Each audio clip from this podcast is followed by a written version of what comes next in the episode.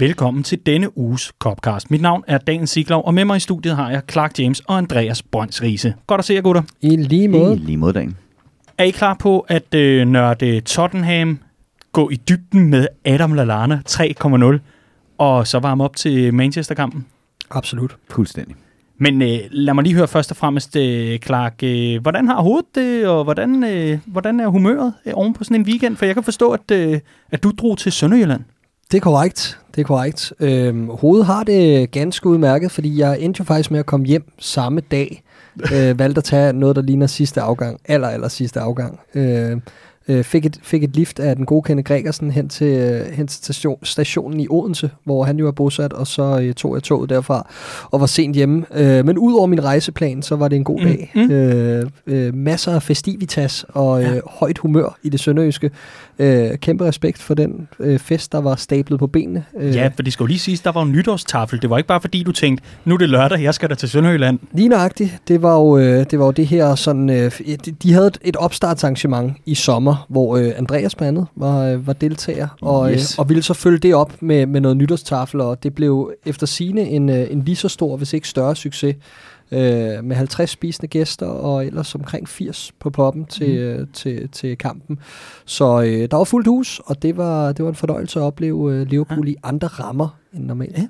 Så hvis der er nogen, der er bosiddende i det sønderjyske, jamen øh, så kan man jo overveje at tage forbi tribunen, som det hedder, i Haderslev, mm. Mm. hvor øh, Redman Family Sønderjylland holder til. Og ellers, hvis man er lidt mere vestpå, nu skal vi lige hjælpe mig, Clark. Jeg, jeg har nogenlunde idé om, mm. altså vest for Himmelbjerget, der ligger Ja, så er Esbjerg. du i Aalborg. Ja, okay, nu bliver jeg helt forvirret. Om ikke andet, så er der også en afdeling i Esbjerg, man kan besøge, hvis, ja. øh, hvis man er mere øh, vestpå i, øh, i forhold til den danske geografi. Men det var jo ikke kun i Sønderjylland, at der blev øh, festet Clark. Vi havde også noget øh, på Sjælland i øh, vores øh, afdeling i Roskilde. Ja, der var julefrokost øh, i, i Roskilde. Den så Øh, du ikke lige på vejen hjem. Det gjorde jeg dog ikke, men, men set i bagspejlet havde det måske været meget smart faktisk. Men, øh, men nej, øh, det gjorde jeg ikke, men vi har fået tilbagemelding om, at det var et suverænt arrangement, og øh, der var både julemand og julegaver og alt muligt andet. Øh, og det var en fornøjelse at, at se billeder og videoer derfra Mm. efter. Dejligt at høre. Og det er altså sådan, at uh, Redman Family, vi har jo rigtig, rigtig mange lokalafdelinger, hvor uh, vi håber på, at der er en nær dig, som du kan gå ned og besøge, og uh, du kan få hele overblikket inde på redmanfamily.dk-afdelinger, for derinde, der har vi simpelthen hele listen over det, så kan du prøve at se, om det er nogenlunde køreafstand, eller om du skal bede om et lift fra Kenneth Gregersen, så kan det være, at du kan nå frem til de arrangementer, der måtte være. Ellers er der ikke så meget andet at sige, end at øh, du lytter til Copcast. Der er Redman Families podcast om Liverpool. Ganske rigtigt, det er ikke en Crystal Palace podcast, det er om Liverpool, og vi kommer til at tale meget mere fodbold lige om lidt. Men inden da, der vil vi lige slå et slag for os selv, for Copcast er endelig blevet fuldvoksen nok til at få noget internettid af mor og far. Æggeuret er blevet sat frem på øh, skrivebordet, og vi er nu kommet på både Facebook og Twitter. Og det her, det er for godt. Vi har simpelthen fundet det, der hedder sociale medier, og så har vi tænkt, det skal vi på. Og derinde, der kan du altså vælge at følge os, og så får du alle opdateringer om, hvad der måtte komme af udsendelser, og så kan du selvfølgelig også få lov til at stille dine spørgsmål, hvis du måtte have nogen. Fordi det har vi efterspurgt. Vi vil jo rigtig gerne have de mange gode kommentarer og spørgsmål, som vi får på popperne, og hvor, hvor end vi nu engang øh, øh befærder os, når vi, når vi er færdige med at optage. Men det har været lidt træt med at få dem ind, så nu har vi simpelthen samlet det som centraler på henholdsvis Twitter, hvor du kan finde os under Copcast YNVA, det hedder det handle, du skal finde frem til, hvis du gerne vil følge, og ellers skal du bare søge efter Copcast ind på Facebook, så burde der poppe en side op, som du også kan både like og følge, og hvad har vi. Og jeg har gode nyheder, gutter. Der er rigtig mange, der har benyttet muligheden for at stille spørgsmål til dagens udsendelse. Så vi samler det i et lille segment, eller hvor det lige passer ind i vores samtale. Men som sagt, så består menuen i dag af en forret, der er øh, Mourinho og Tottenham og sejren over dem. Så er det selvfølgelig Adam Lallana, den nye Adam Lallana, og er det 2,0, 3,0? Jeg har valgt at sige 3,0, men kan vide, om øh, jeg bliver skudt ned for højre. Det må vi se. Og sidst men ikke mindst skal vi altså varme op til øh, et brag af en kamp. Også selvom, at vores kommende modstander Manchester United er i en lidt anderledes forfatning, end hvad vi historisk har været vant til. Så jeg skal bare høre, er I klar? Ja. Dejligt. Jamen så lad os lægge ud med gennemgangen af kampen mod Tottenham. Og vi lægger lige ud med et fact, Clark. Og det er, at Firmino, han kan alt det, Gini ikke kan på udebane. Ja. For Firmino, han har det altså bare med at garne, når vi er på udebane. Ja, det, øh, der er kommet en eller anden tendens der, som åbenbart er, at øh, han kan ikke finde ud af at score hjemme. Men Nej. øh, Til gengæld på udebane, der er han vores road, vores journeyman, var det det, de kaldte ham på LFC TV, så øh, det er jo en fornøjelse. Det, det er jo en ting, der har taget lidt til siden, øh, siden klub-VM, ikke? Øhm, hvor han bliver matchvinder i både semifinalen og finalen, mm. øh, og senere scorer han så ud mod Leicester, og øh, ja, nu er det bare blevet fuldt op af ja, men, det, men det er alle hans syv mål i Premier League i denne mm. sæson har været ja. på Jamen på han har ikke scoret øh, på hjemmebane siden marts, Nej, præcis. Ja. Så, øh, så det er, ja, og, øh, og det, det er jo det, jeg ved ikke, om det er sådan en form for teaser, sådan, åh, var I med på udbanen? Ja, så så I målet og sådan noget, men I må lige vente lidt på det. Gad vide, om der kommer en eller anden afgørende på, øh, på Anfield. Grise, lad os lige på øh, den første prediction omkring øh, Firmino i den her udsendelse i hvert fald, og i år. Når han har scoret et øh, hjemmebanemål i Premier League inden ja, sæsonen slut. Ja, det gør han. Okay. Du kan jo lige tænke over mod hvem, hvis det endelig er, og så kan du melde tilbage lidt senere. Helst, når vi stadigvæk taler om Firmino. Det vil i hvert fald være foretræk. Om ikke andet, Liverpool vinder altså en smal sejr på udebane på Tottenham Hotspur Stadium, eller i hvert fald mm. Tottenham Stadium, Stadium, det nye stadion, som vi endnu ikke havde prøvet at, at vinde på, end sige spille på endnu. Uh, vi har været vant til NFL-streger og alt muligt andet, Wembley og hvad mm. har vi. Men, men nu var det altså det nye, og der er jo også en rekord der, som, øh, som vi lige kan tage frem her. Er det ikke noget med, at Liverpool nu er det hold i Premier League, der har vundet på flest øh, stadions? Jo, det passer fint. Ja, Jamen, du er gammel nok til at huske alle de stadions, vi har scoret på øh, og vundet på. Jamen, er det kun i Premier League? Eller? Ja, med spørgsmålet. Men i hvert fald er vi det hold, der, øh, der har vundet på flest stadions, er jeg ret sikker på, okay. i Premier League. Det, det kan noget. Og øh, hvilken sejr, Riese. Lad os øh, prøve at tage den fra toppen. Mm-hmm. Inden det her opgør, det blev fløjtet i gang, der var der mange, der havde øh, forudset, at nu ville Mourinho's busservice AS ellers rykke ud for alvor og øh, ikke rigtig spille op til noget andet end bare parkere sig. Hvad, øh, var det også det, du så fra Mourinho mod os? Ja, i første halvleg var det meget udpræget, synes jeg, og, og optakten til den her kamp var præget af, at øh, det var Tottenham i, i rimelig sløj forfatning, øh, vi skulle op imod.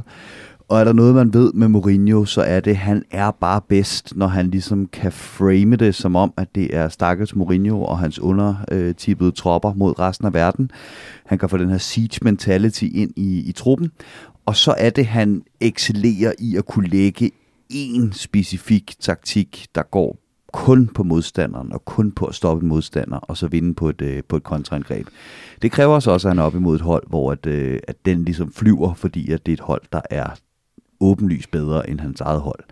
Og det, øh, det var præcis det, der var, øh, der var optakten til den her kamp, og derfor var jeg også en af dem, der ikke var øh, alt for sikker på, at vi nok kunne vinde den her kamp, fordi er der noget, øh, Mourinho kan, så er det at, at parkere bussen, øh, spille den her famøse bak på en kant, og så øh, lave sin, øh, sin, sin helt fantastiske 6-3-1-formation, øh, som vi blandt andet så øh, United dække op i, når de ikke har bolden på, øh, på Anfield, da han var træner for dem. Øh, så ja, første halvleg, der, øh, der synes jeg godt nok, at, øh, at det var præcis, som jeg havde, øh, jeg havde forventet, men det var så også sjovt nok der, vi var, vi var bedst faktisk. ja, fordi øhm, øh, der, er jo, der er i hvert fald noget tale og noget snak om her efter øh, kampen med spillet. Er der noget snak om, at lige så vel som at øh, Manchester City og, og Liverpool, altså vi, vi udfordrer, eller vi udvikler os taktisk, at der er nogle flere greb at, at komme efter. Der er noget mere i værktøjskassen, vi kan hive op og udnytte. Øh, mange flere spillere, der kan øh, øh, spille mange flere forskellige positioner og roller. Vi har været inde på det i forhold til det her med playmaker-delen, det her med, at vi kan øh, føre bolden frem, og ellers kan referere til sidste uges udsendelse, hvor du især var inde på det, Riese.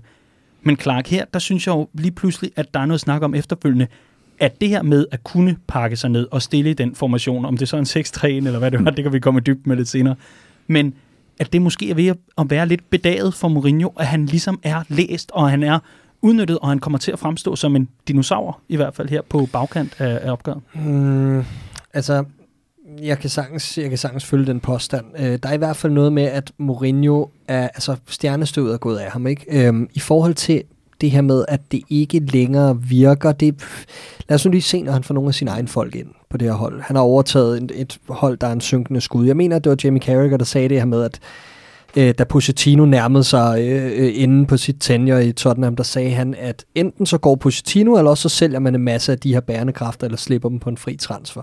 Øh, fordi et eller andet skal der ske, for at man kan genopleve det her Tottenham-hold. Men, men jeg er jo ikke enig i, at bare fordi Pochettino er gået, så, øh, så er alt fryd og gammel. Vi er stadig nødt til at se den her udskiftning øh, i, i Tottenham-truppen, mm. før at der ligesom kan komme friskt liv i det her. Mm. Øh, de havde en honeymoon-periode, som var ganske kort, og nu er de lidt nede i sølet igen. I forhold til kampen her, øh, så når man står over for det her Liverpool-hold, så er det uretfærdigt at bedømme det her Tottenham-mandskab på det, fordi Liverpool bare er så exceptionelt suveræn i øjeblikket. Øh, vi kan alt det, som Manchester City kan med bolden, bare lige en my bedre i øjeblikket. Og så kan vi alt det, Atletico Madrid kan uden bolden. Øh, apropos den lodtrækning, vi har fået i Champions League, øh, så kan jeg ikke se, hvordan de skal slå os i øjeblikket.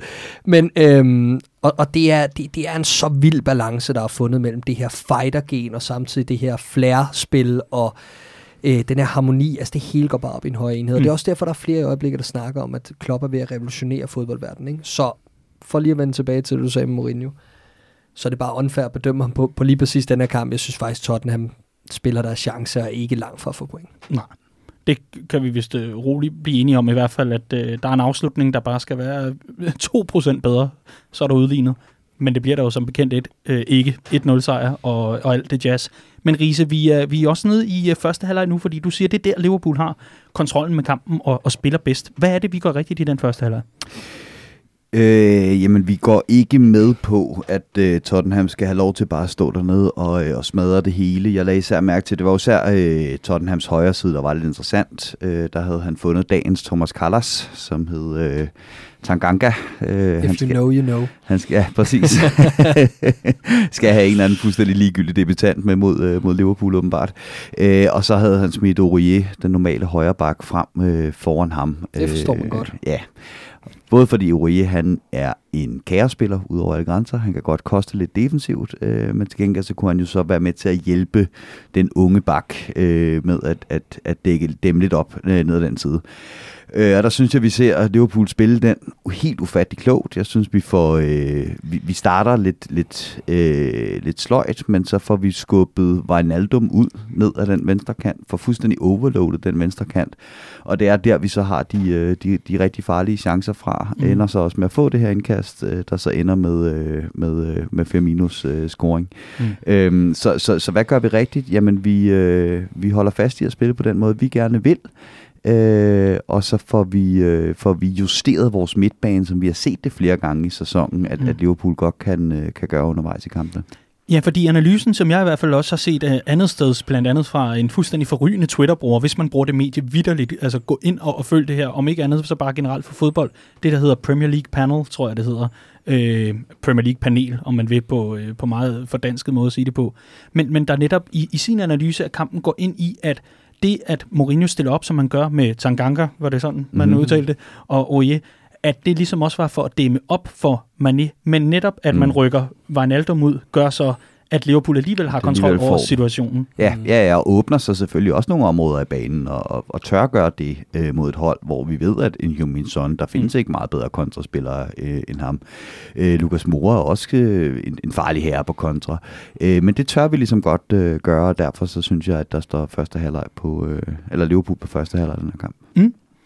I forhold, til, øh, I forhold til den her opstilling, så synes jeg, det er ret interessant at se, at øh, Oxley Chamberlain starter ind, øh, hvis vi lige skal øh, have ham på, på bordet en gang, fordi jeg tror, øh, der var en, en bred opfattelse af, at det ikke var nødvendigvis var hans bedste opgør overhovedet. Øh, det kunne man også se ved, at han øh, ligesom bliver erstattet undervejs i kampen. Men den her opstilling fra Jürgen Klopp, hvad synes du, den fortæller, Clark? Er det vidderligt sådan magthierarkiet er lige nu? Nej, men det fortæller noget om, at øh, vi godt vidste, at der skulle noget ekstra krydderi til for den midtbane, hvis vi ikke skulle spille 0-0 i London. Øhm, og øh, det tør vi godt bringe, og det er lige ved at give på det efter, er det tre minutter? Øh, øh, helt i starten af kampen i hvert fald, da han, da han træffer ind af stolpen.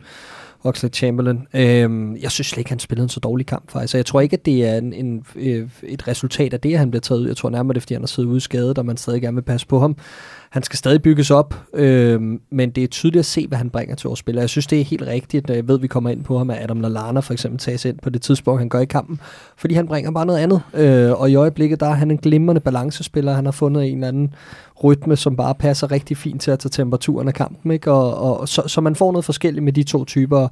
Jeg tror, havde kampbilledet været et andet, så havde Oxley Chamberlain måske også spillet en smule længere. Mm. Men jeg synes, det er lidt, lidt sjovt at se, at, at i den her kamp, der ser vi for eksempel Henderson lave et par boldtab, der bliver rigtig farlige. Øh, og vi skal faktisk langt tilbage for at se en Liverpool midtbane, der gør det her, der taber bolden på farlige tidspunkter, og får de her farlige kontraangreb imod os. Fordi når vi snakker om, hvad det er, øh, Klopp han gør, øh, der, der er ved at revolutionere fodbolden. Så er det interessante matchup her mellem Klopp og, øh, og Mourinho, det er jo, at Mourinho er af den klare overbevisning, at det hold, der begår færrest fejl i en fodboldkamp, de vinder fodboldkampen. Men det gør han som regel ved at lade de andre have bolden. Det gør han ved at stå godt defensivt selv. Det gør han ved, at når de så har bolden offensivt, så når der ikke er den store risiko ved det, så får de spillere, hans offensivt spiller bare lov til at gøre, som det passer dem, så længe der er den backup bag dem, der gør, at de ikke kan blive fanget på kontraangrebene. Det Klopp er i gang med nu, det er noget, jeg aldrig har set før. Øh, det er at spille med så lav risiko, men offensivt. Forstået på den måde, at det er så drilled, de pasningsmønstre, vi har. Og det er virkelig fascinerende at se, at det er forsvarsspillerne, vores forsvarsspillere, der har øh, billetterne til at måtte slå de her lidt længere skift, som er lidt mindre risikobetonet, fordi vi har en, en løbestærk midtbane klar til at, øh, at, at fange anden bolde. Vores midtbane ligger altid med en gennemført pasningsprocent på over 90, fordi de vælger den rigtige aflevering. Det er ikke nødvendigvis den korte, det er ikke nødvendigvis den lange, det er den rigtige aflevering som regel, øh, at, at, at vores midtbane øh, får slået. Og det er der, jeg synes, man godt kan se en Oxlade Chamberlain øh, og en Keita for eksempel. Øh, de, de har bare et helt andet pasningsspil på ryggraden øh, stadigvæk, selvom de har haft Jürgen Klopp som træner så længe her. Det er det, jeg synes, man godt kan se, at, at jeg godt vil gå med på, at han var svageste led på midtbanen, og det var simpelthen, fordi han, han, han, han spiller med for høj risiko, og det lyder jo mærkeligt, for det er netop det, som, som Clark er inde på. Noget af det, vi har brug for, mm. for at banke øh, og, mm. og, og, og nedbryde en, en, en lav blok som Mourinho's, øh, men jeg synes, han tager nogle dårlige beslutninger, og det er det, man ikke må på det her Jürgen Klopp-hold i øjeblikket. Du må mm. ikke tage dårlige beslutninger. Nej. Det er der ellers mange, hos, øh, eller mange af hos Mo Salah i øjeblikket, men øh, han spiller så også en anden Jamen, position. så primært ikke? på midtbanen, ikke? Jo. Ja. øhm, men, men jeg vil sige, at det er faktisk længe siden, jeg har set en Liverpool midtbane sådan helt generelt lave så mange fejl i possession, som, som vi gjorde. Og, og selv, selv øh, manden, der bliver fremhævet, øh, Gini Wijnaldum, som, som man of the match mange steder, laver nogle usædvanlige boldtab, som jeg ikke har set i lang tid. Øh, han øh, plejer at være den mest boldsikre af de folk, vi har på midtbanen, og plejer at være god til at dække bolden af, især i pressede situationer. Mm. Laver nogle underlige boldtab i de første og i de anden halvleg, lige fra ryggraden i hvert fald. Øh, så, men det var også bare fedt at se, at efter kampen, at den her Liverpool-trup, hvor langt vi er kommet, og hvor meget vi lever på det her vindergen, at du bare kan mærke på reaktionen. Hvis du kigger på billederne lige efter kampen, så skulle man tro, vi havde tabt kampen alle går med hovedet ned i, øh, i jorden og, og spacerer ud mod exit med det samme, og øh, Jürgen Klopp rundt og giver krammer, og Jordan Henderson, der bliver mundaflæst i at sige, ja, it was shit, og jeg ved ikke hvad. Øh, altså, de forventer bare mere end at vinde sådan en halvsløj performance 1-0, hvor man lige akkurat er heldig med kun at få, få tre point med, kun er selvfølgelig i anførselstegn. Mm. Øh, det, det er helt vildt så langt vi er kommet, fordi det er jo en præstation i sig selv, at vi altså, øh, bygger stimen videre. 12 kamp, 12 sejre i træk, nu 20 ud af 21 sejre i Premier League, og, øh, og, og man sejrer ud over Mourinhos lavtstående blok. Øh, men de vil bare have mere, og det er, det er en fornøjelse. Hvad det, Leon Klopp, han sagde, han var inde og sige, øh, han hævde fat i, i Firmino ja, efter kampen ja. for at sige tillykke med, at han havde afgjort den. Og det første, han sagde, det var undskyld. Jeg ved godt, jeg skulle have scoret flere. Ikke? Ja. Øhm, og det skulle han så også, men øh, det, er sådan, det er sådan en sag. men det er jo dejligt, at der er noget selvindsigt også bag, bag de flotte hvide tænder.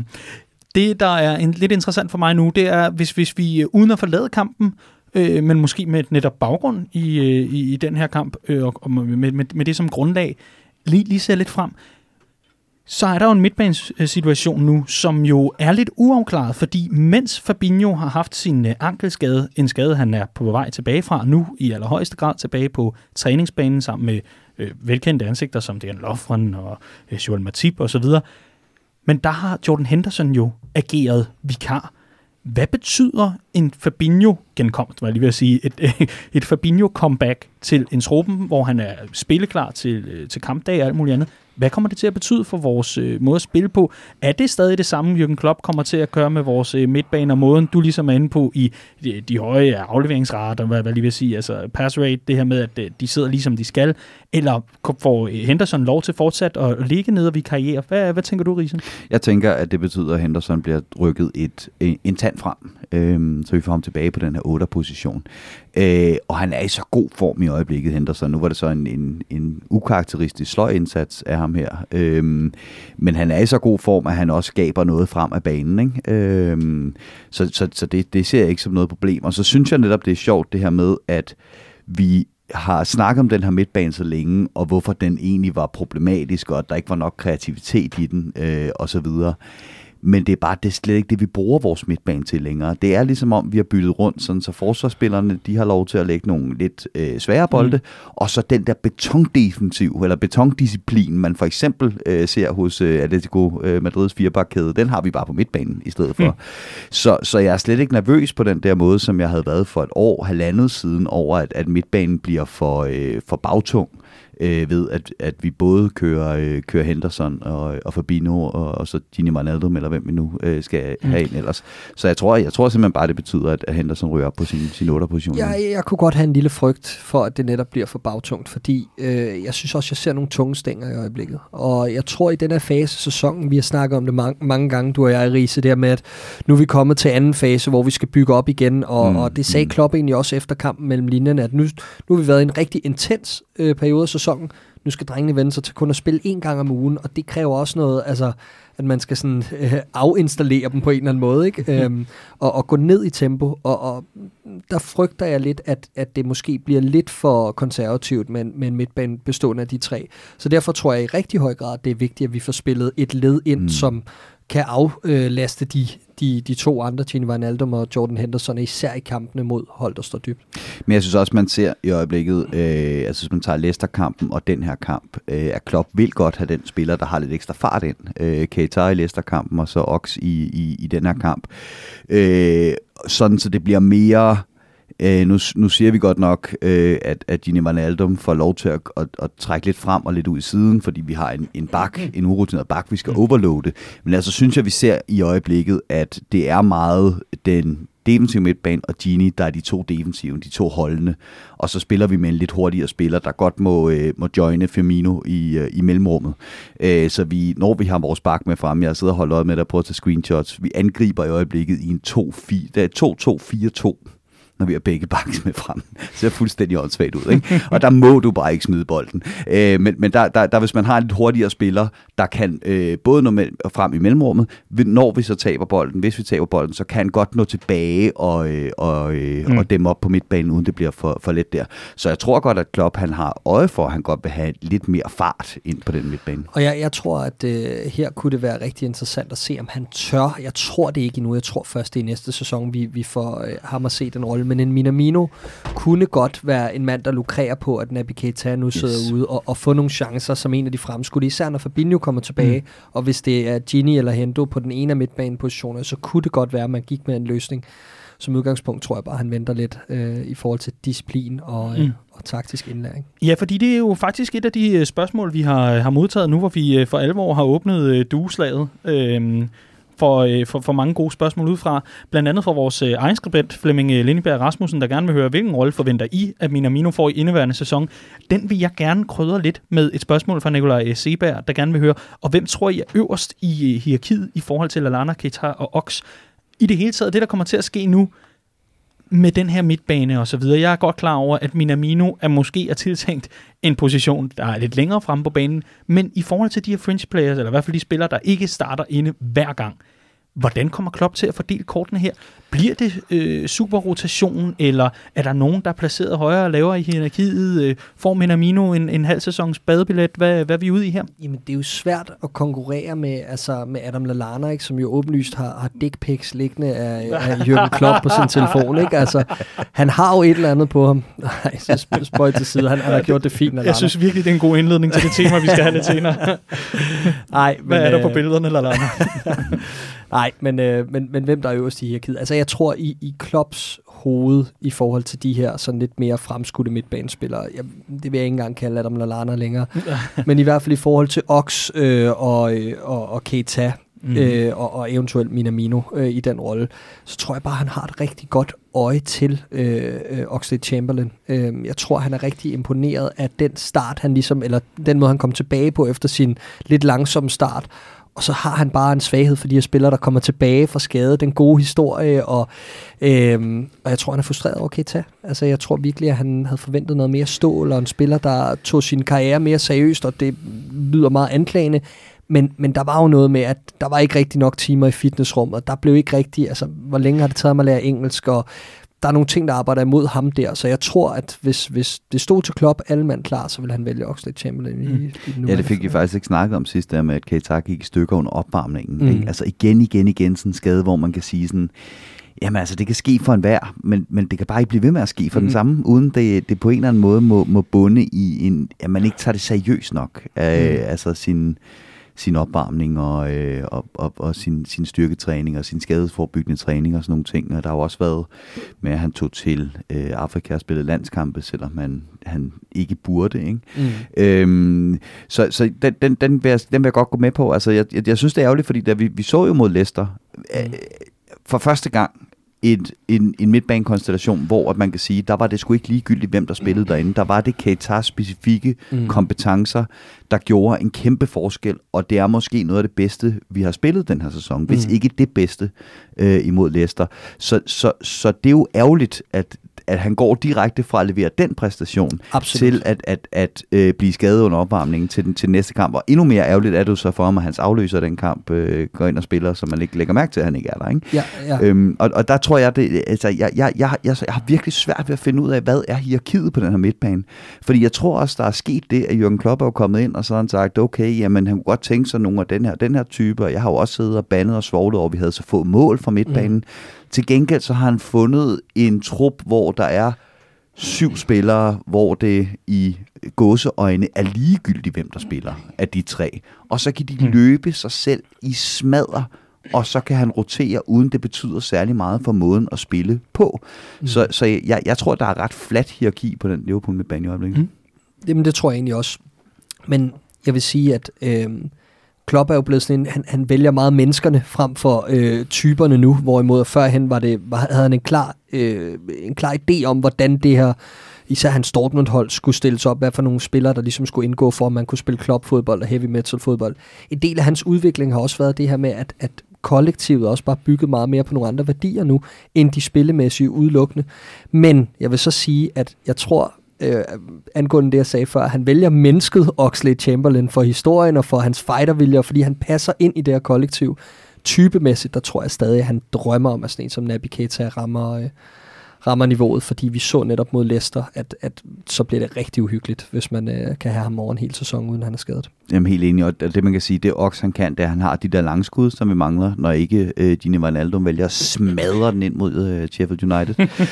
øhm, og så har han de her sideskift, som vi også lever rigtig meget på i øjeblikket, altså de her lange sideskift ud til bakkerne, som så øh, er det, der rykker modstandernes forsvar for hinanden, når de prøver på at parkere bussen. Ikke? Og de to ting har Oxlade Chamberlain i meget højere grad end øh, nogle af vores andre midtbanespillere.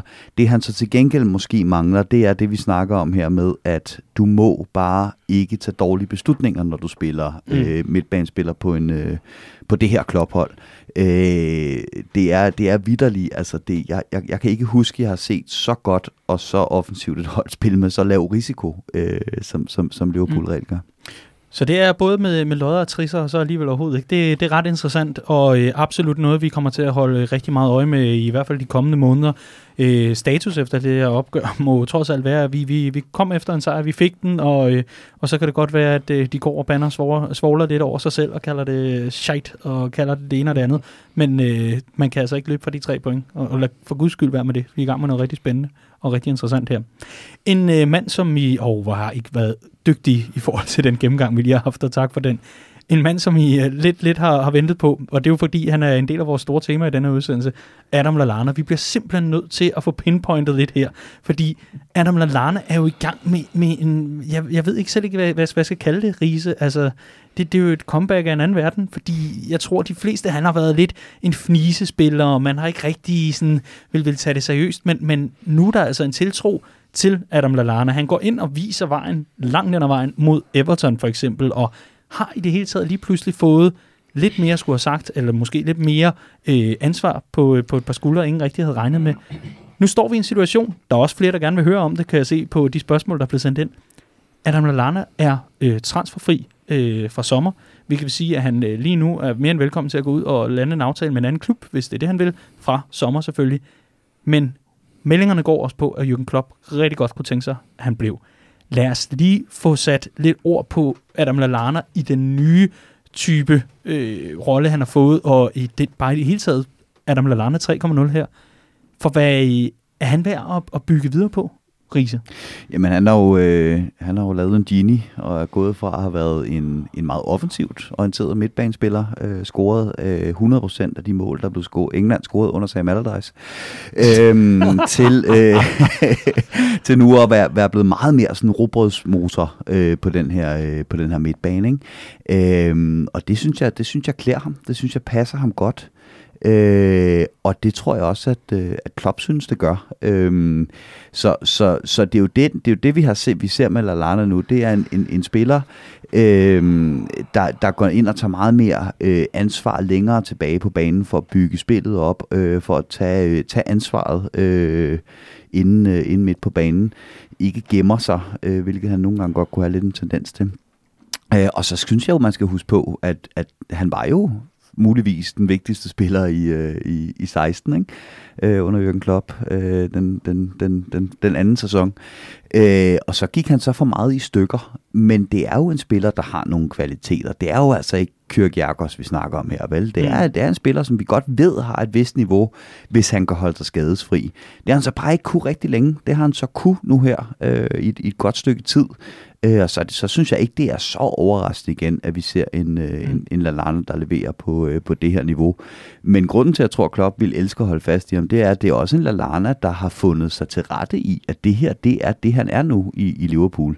Han fylder øh, 32 her til maj, er det ikke sådan? Øhm, mm. Så det er sådan en spiller som ham, og som Milner, og som øh, Origi for den sags skyld.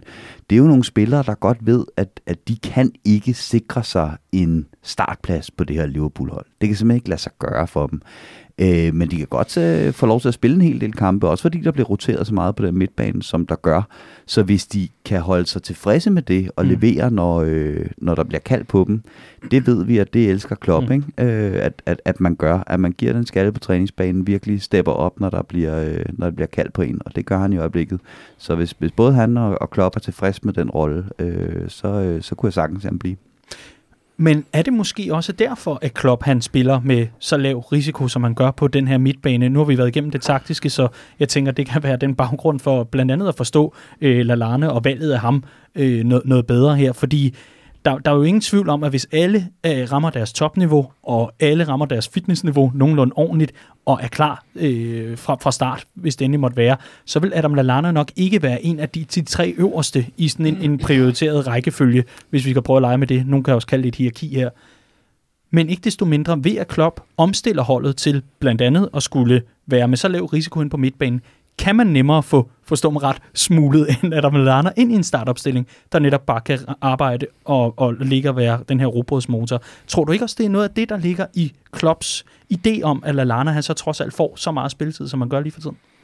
Jeg skal I forstå spørgsmålet ordentligt? Jamen, du skal, jeg tænker mere, at i og med, at risikoen er blevet sænket så meget, Nå, den er blevet ja, reduceret ja. så meget, så gør det ikke lige så meget at få en Lallana ind, fordi han skal ikke ind og ligge og være kreativ på samme måde, mm. og der er ikke de samme forventninger til, at nu skal offensiv 16 Lallana. Og så altså, han kan mm. bare tillade sig at være en alibi-spiller, det er det, der bliver spurgt. Måske, eller en arbejdsspiller, der bare yes. ligger og, og sender den til side og, og ja, henter nogle bolde, når jeg de hører, hvad der bliver sagt. Ja. Jeg hører også, hvad der bliver sagt over for Riese. Jeg hører også, at han bliver 32. Han har en umådelig lang øh, historik med skader. Mm. Han sidder på en rigtig høj løn. Jeg synes på ingen måde, det giver mening at forlænge kontrakten med Adam mm. Lallana vi har de ledertyper, vi skal have i den her trup. Vi er ikke afhængige af Adam Lallana, og jeg synes, det skal være tak for den her gang, fordi han står også foran nogle spændende spillere i køen til spilletid, og vi skal stille og roligt udfase øh, øh, for ikke at gå i stå på et tidspunkt, og der synes jeg bare, det er helt naturligt at sige tak for den her gang til Lallana til sommer. Øh, jeg anerkender, at han har, han har spillet en fin sæson. Jeg synes ikke, det har været meget mere end det. Mm. Der har været enkelte højdepunkter, og måske lidt mere, end man kunne forvente, i hvert fald mere, end jeg forventede før sæsonen men så heller ikke mere end det. Og jeg føler ikke, især her nu, nu hvor det lysner på skadesfronten, at det er en spiller, vi for alvor har brug for øh, på, den, på den længere bane. Så altså, for min skyld, så vil jeg sige, sige tak for den her gang til sommer. Øh, også fordi man kigger lidt på den her rekruttering, vi har, ikke? og vi snakker meget om det her med, hvor, hvor dygtige vi er til at rekruttere, hvor, hvor gode vi er til sådan at sætte os fast på de rigtige typer spillere. Et af de største kriterier er netop det her med, med, med skadeshistorik. Ikke? Mm. Så vi står til at skulle resigne en spiller. Lad os sætte os selv i den situation. Vil vi nogensinde signe en Lalana mm. på 32, velvidende at han bragte det til truppen? Nej, for det er ikke rigtigt nok. Vi kan ikke rigtig stole på, at han er tilgængelig, når vi har brug for ham. Det har han så været i den her periode, og det har været fantastisk. Men, øh, men jeg vil sige øh, tak for den her gang. Ja, ja det, hvis det sker, så tror jeg heller ikke, at jeg øh, kommer til at ligge vågen om natten øh, og, og, og frygte fremtiden i Liverpool uden Adam Lallana. Øh, men jeg tror bare heller ikke, at man skal undervurdere det her med, at, øh, at Klopp virkelig har været glad for at beholde det, han mm. havde. De spillere, han ligesom kunne se, havde de rigtige redskaber. Mm. Øhm, og som han kunne bygge den her vindermentalitet op omkring. Og der har Adam Lallana altså bare været vigtig. Der har en James Milner altså bare været Helt vigtig. sikkert. Og jeg tror sådan, altså jeg er helt enig i, at vi vil jo aldrig gå ud og købe Adam Lallana. Vi vil heller aldrig gå ud og købe James Milner. Vi vil heller aldrig gå ud og købe de Vogorigi, ked af at sige det. Men når Klopp kan se, at de leverer på den måde til træning, også selvom de ikke spiller mm. fast til hverdag og så videre, så er der, vil der altid alt andet lige være en større risiko for, at en spiller, du går ud og henter, ikke på samme måde vil kunne tage til takke med sådan en plads i en, i en trup. Mm. Og det tror jeg ikke, man skal, man skal underkende, hvor meget det betyder. Helt klart. Øhm, og så det her med, at, at, at øhm, det var noget af det første, Klopp sagde nærmest, det var, at han var imponeret over Lallanas fodboldhjerne. Ikke? Det er noget mm. med, at de bor ved siden af hinanden, og, øh, og, ja. og det, det, det, har han altså fundet. Han har fundet sin uægte søn. Så er vi tilbage til det med lige kamerarullen, præcis. ikke? Jamen, det er lige altså... præcis det. Så jeg er Morten Olsen og Dennis Rommedal. Det er 300 procent. Det er vi helt enige om. Det er simpelthen så akavet til vejfesten, ikke? Men man skal bare heller ikke undervurdere det her med, at, at Klopp, at grunden til, at vi er nået til der, hvor vi er nu med Jørgen Klopp, det er, fordi han har haft helt ufattelig mange gentagelser med det her hold på træningsbanen. De har simpelthen tærpet og tærpet og tærpet og tærpet. Hvor skal vi stå, når bolden er her? Hvor skal vi hen, når, når de øh, angriber her? Hvor, hvordan skal vi lægge presset? Hvordan skal anden bolden angribes her? Og, så videre. og der har Adam Lallama bare, han er en af de spillere i truppen, der har haft allerflest gentagelser på træningsbanen. Men det minder mig bare, og det var måske også at tage den for langt i forhold til, om vi ville signe ham. Det var ikke sådan ment, men, men jeg synes bare ikke, det passer ind i det, det mantra, vi nu engang har lagt for dagen i det moderne Liverpool. Jeg sammenligner det meget med en situation som den med Daniel Sturridge sidste år, hvor han også kommer ind og har en, en, en ny fødsel, kan man sige, i første halvdel af sæsonen, mm. laver nogle vigtige mål, og ligner lige pludselig en genskabt spiller, er tilgængelig i store perioder ja. af sæsonen, og, og, og kunne være den der brede spiller, hvor der er mange, der argumenteret for.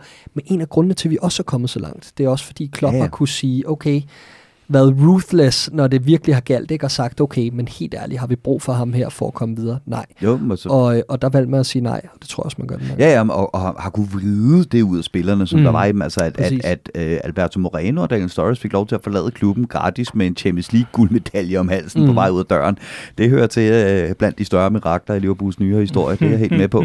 Og det tror jeg sådan set også, at der er helt klart en plan for uh, i, i forhold til Lallana. Og jeg, jeg giver dig, jeg giver dig helt ret. Altså, den der klassiker med, at uh, Storage, det var et, det bedste eksempel. Vi blev smask forelsket i ham hver eneste preseason, når han ligesom kom tilbage og havde været i fitnesscenteret og så skarp ud, og det holdt bare aldrig vel. Han blev altid skadet igen. Mm.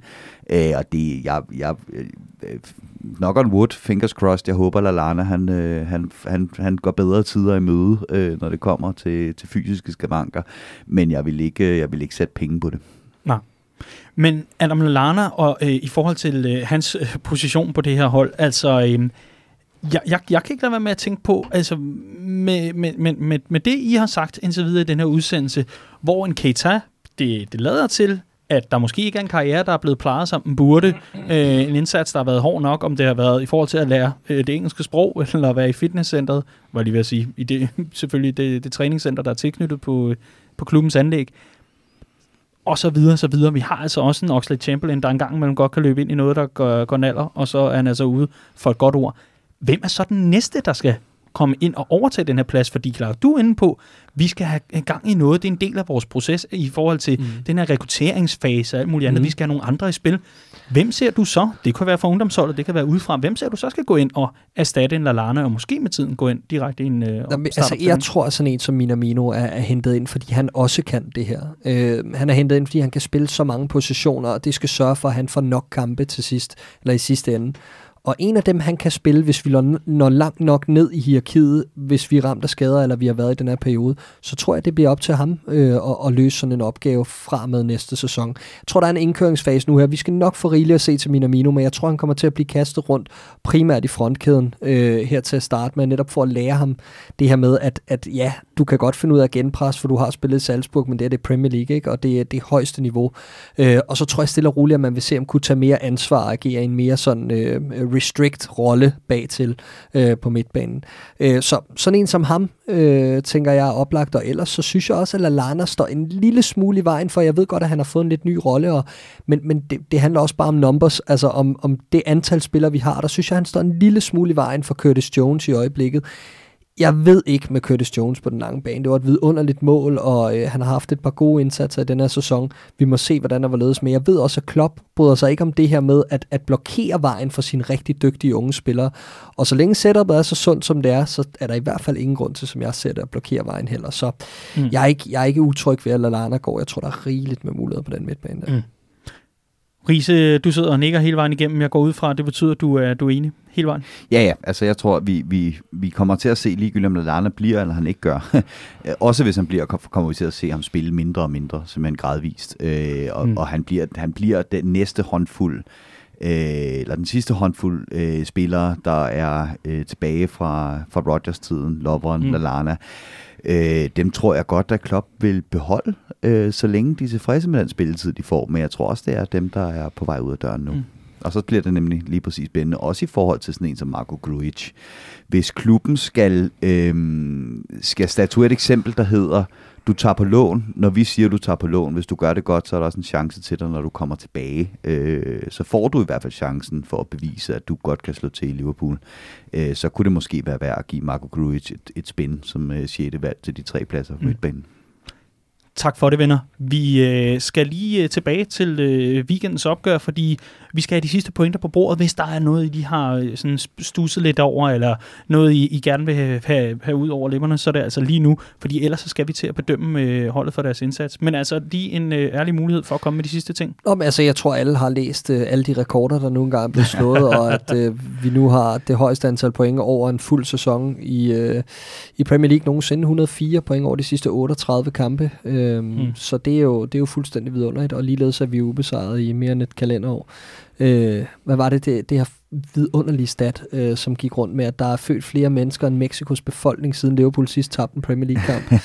132 millioner af slagsen, så øh, helt fantastisk stat. Øh, så nej, det går forrygende, og øh, det er bare om at nyde det. Ja, absolut der er nogen inde hos Opta Joe, der virkelig har kedet sig, da de lavede, det, de lavede den stat. Nå, vi skal, øh, vi skal simpelthen øh, til at have startet øh, den her forfra. Hvem var det, der fik lov til at starte sidst? Var det dig, Clark? Var det det, computeren sagde?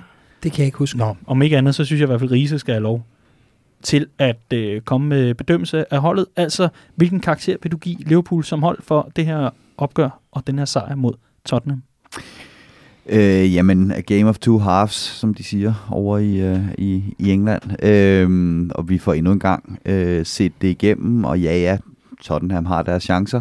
Til gengæld stod jeg altså også, da vi var færdige med den her kamp, og tænkte, for helvede, hvor er Allison dog en vanvittig fodboldspiller. Altså, den der måde, vi bare for, altså, formår at vise ud bredt, og så har han bare med sin blokeringsfigur de helt rigtige vinkler og hjørner på det mål. Han ved præcis, hvor han står, og præcis, hvor han skal presse støtten, skytten til at, øh, til at afslutte. Så det var, det, det, det, var, jeg, det var jeg helt op at køre over øh, bagefter, øh, hvilket min Twitter også bare, bare præg af. øhm, så, så altså, det er, en, det, er en, det, er en, det er en svær udbane, og Tottenham er selvfølgelig ikke i, i den bedste forfatning i verden. Det er stadigvæk en af de... Øh, de klassiske øh, topkandidater, vi skal, vi skal ud og, og slå, og også på en dag, hvor Mourinho får lagt sin bustaktik og får lov til at gøre det, fordi de har de skader, de har. Så jeg giver et 8 Jamen altså, som taget ud af min mund i hvert fald, øh, karakteren, jeg ender selvfølgelig også på et 8 og det gør jeg, fordi at vi vinder på en øh, udebane, som vi ikke kender særlig godt, af mange gode grunde her, men simpelthen vi vinder en af de rigtig, rigtig vigtige udebanesejre i det, der forhåbentlig bliver et meget, meget øh, succesfuldt forår, der slutter med det helt store. Hashtag no jinx, den fortsætter mm. vi altså stadigvæk med her. Intet er på plads, før det er på plads. Men det, der er absolut afgørende her, det er, at uh, uanset hvor dårligt spillerne selv måtte synes, at det er gået, og uanset hvor meget de selv måtte ponge sig i hovedet, så ender de alligevel med at trække tre point ud af ligningen, og det er faktisk det, der er altafgørende for, at vi kan blive det her run. Og så glæder jeg mig rigtig, rigtig meget til at se, hvad ideen er i forhold til generel startopstilling, til at finde ud af, hvad er det generelle hierarki nu, hvad er det, vi er kommet ind i 2020 med i forhold til truppen fra Jürgen Klopp. Jeg bliver ikke meget klogere her efter Tottenham-kampen. Det, jeg venter stadigvæk på at se, når Fabinho kommer tilbage, men et øh, flot og meget, meget rundt 8-tal til, øh, til drengene. Jeg kan ikke rigtig øh, komme højere, desværre. Hvis vi havde været mere effektive i første halvleg, så ville jeg også være gået på 9. Men øh, det bliver også et 8-tal herfra. Øh, et sjovt øh, stat også for kampen er, at efter 34 minutter i den her kamp, der havde vi gennemført flere afleveringer, end vi havde i hele Champions League-finalen ja. mod samme modstander. yes. øh, og det, er, det siger også lidt om, hvor dominerende vi var i første halvleg. Og hvor øh, hurtigt vi scorede i Champions League-finalen. Absolut. Ja, det gør det, ja. I den grad faktisk. Og det sjove er, at det kunne have været et fuldstændig lignende scenarie, hvis Præcis. vi havde scoret på den første chance. Ikke? Ja. Men, øh, men, øh, men det synes jeg bare er sindssygt imponerende. Øh, og øh, ja, så øh, otte tal her for os. Mm. Ja, og så jeg står og snakker med en bagefter, jeg, jeg har set flere øh, påpege det også. Der er noget særligt ved de her Spurs-kampe. Jørgen Klopps første kamp var mod Spurs, og vi har sådan fulgtes lidt ad på en eller anden måde. De har haft deres unge, spændende manager med, øh, der gerne vil spille øh, spændende fodbold og høj presspil, og vi har haft øh, vores. Øh, og derfor, det var mange af de samme spillere, vi også blev linket sammen med. Vi, vi, da, da Klopp overtog, der var vi egentlig meget sådan i øjenhøjde med, øh, med Spurs, ikke? Og der synes jeg bare, det, det, det er fedt at se det her med, at vi har lige været i Champions League-finalen. Ingen af holdene er gået ud og købt ind. Klopp har brugt det, øh, altså det her med at, at tabe en Champions League-finale, se at sulten stadig var der, vinde den næste Champions League-finale, tabe mesterskabet med et point til City, se at han kunne bruge det som sult til stadigvæk at tage den her gruppe spillere til nye højder, mens han stille og roligt, som vi har været inde på, udfaser de spillere, der ikke skal være i truppen længere, og få nogle nye købt ind, øh, kørt ind. Øh, der, der, der, der synes jeg bare, det, det, det, det slog mig bare, da vi var færdige med den her kamp, at ja, ja, vi er jo ikke, fordi vi kører Spurs ud af brættet. Men det gør vi altså lidt alligevel i forhold til, at det var et hold, vi var fuldstændig i øjenhøjde med for, øh, for ganske kort tid siden. Jamen det er jo sjovt, øh, fordi der er langt flere pejlemærker, som faktisk er interessante i det der. Øh, Stadion og... Jo jo, men også bare det her med, at øh, for det første omkring det her med, med, med truppen, den helt store forskel for mig har været, at vi har udviklet undervejs. Vi har beholdt en stamme, men vi har også været gode til at sige farvel på de yes, rigtige tidspunkter præcis. og forny på de rigtige tidspunkter indtil nu. Hvorimod Spurs har bare øh, konservativt holdt fast ja. i det, man havde, fordi det går godt, og det går bedre, bedre, bedre, bedre, lige indtil det bare ikke gør det mere, og så har man ikke rigtig udviklet sig undervejs. Øh, de hentede sig lidt ind i sommer, men, men ikke nogen spillere, der rigtig er blevet integreret på holdet endnu. Men der, hvor den for alvor gik, øh, øh hvor man gik hver til sit, det var da man mødes på Wembley i øh, 2017, hvor at øh, Spurs vinder 4-1 og sætter os fuldstændig til vægs. Øh, og siden den kamp har begge hold spillet 88 kampe i Premier League. Det ene hold har tabt 27, og det andet har tabt 4. Yep. Så, øh, og, og det, er jo, det er jo gået stik modsat af, hvad man havde forventet den dag. Ikke? Øhm, så øh, ja, mm. kæmpe forskel.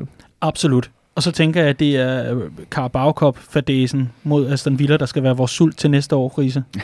der skal vi fandme vinde den turnering. der skal vi ja. altså bare gå hele vejen i energidrik. Øh, Nej, men jeg, jeg tror faktisk, at, at, at mm. vi netop kommer til at se, at Liverpool går ud og investerer til mm. sommer, fordi at, øh, at, at der, der skal noget nyt til. Øh, han kan ikke køre videre på, på den sult, øh, hvis vi ender med at tage mesterskabet. Så skal der til at motivere sit mesterhold, og det er noget af det sværeste her i verden. Men øh, det kræver lige, at vi sikrer mesterskabet først og fremmest, og øh, det kan vi jo allerede øh, komme på vej mod, når vi i weekenden møder Manchester United i egen hule. Når man kigger på Premier League-tabellen, så vil man se, at der ligger et øh, førerhold ved navn Liverpool oppe i toppen. Man vil også se, at øh, Liverpool indtil videre i denne sæson har vundet 20 og spillet en enkelt uafgjort. Og den enkelte uafgjorte, den bliver altså sikret ved, øh, ved manden, vi lige har talt om i frygtelig lang tid, Adam Lallana, fordi han jo netop er en goalgetter af Guds nåde. der er selvfølgelig tale om øh, kampen mod Manchester United. Det er i hvert fald det, vi er nået til her i vores udsendelse, hvor vi skal varme op til et øh, opgør, der øh, før tiden var, øh, var lidt af en, en pinsel for os, og nu mest af alt er en sten i skoen, fordi de er alligevel lidt irriterende. Vi skal prøve at finde ud af, hvad er det, Jürgen Klopp han skal gøre, for at øh, Liverpool kan overkomme den her hurdle, så United netop ikke bliver den her uafgjorte, der sværter et ellers fuldstændig perfekt general i blad til. Først og fremmest, Manchester United og den forfatning, de er i. Jeg tror, vi kunne tale om i flere timer, og måske hygge os sågar lige få et par peger over det, og rigtig fryde os over det. Men lad os lige få en status på Manchester United anno 1920, indeværende sæson. Hvad er status i klubben? Øh, status quo.